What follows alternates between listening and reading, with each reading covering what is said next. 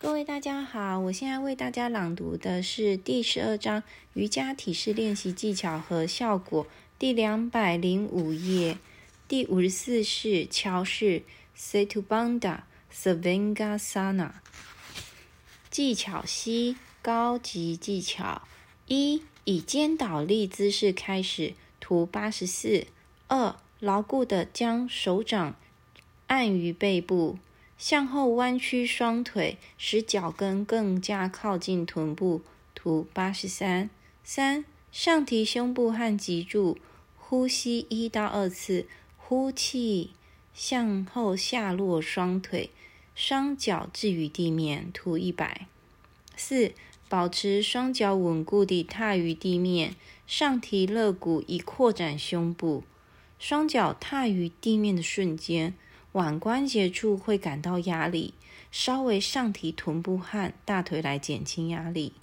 五，继续上举脊柱来增加它的弯曲度。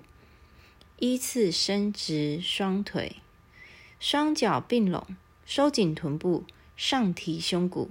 图一零一六。此时后脑勺、肩膀、上臂、肘部和双脚应是置于地面的。收紧臀部。七，保持这最终姿势三十到六十秒，正常呼吸。遵循如下三小点：一，臀部不落的情况下，向外伸展双腿；二，保持胸部扩展扩胸；三，保持下巴向下。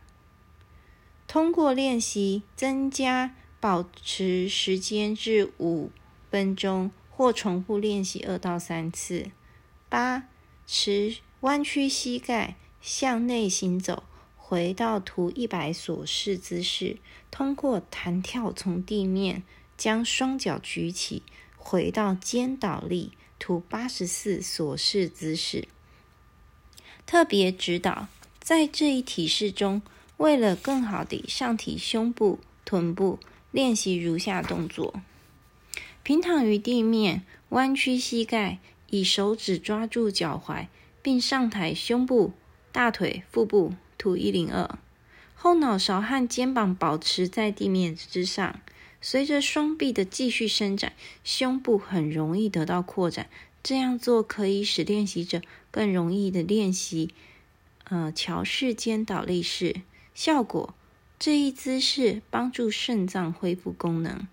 调节月经周期，控制月经量，强壮背部肌肉，消除疲倦，使精神重获活力，改善胸部附近的循环。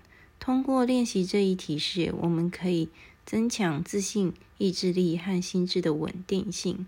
我今天的朗读就到此结束，谢谢大家。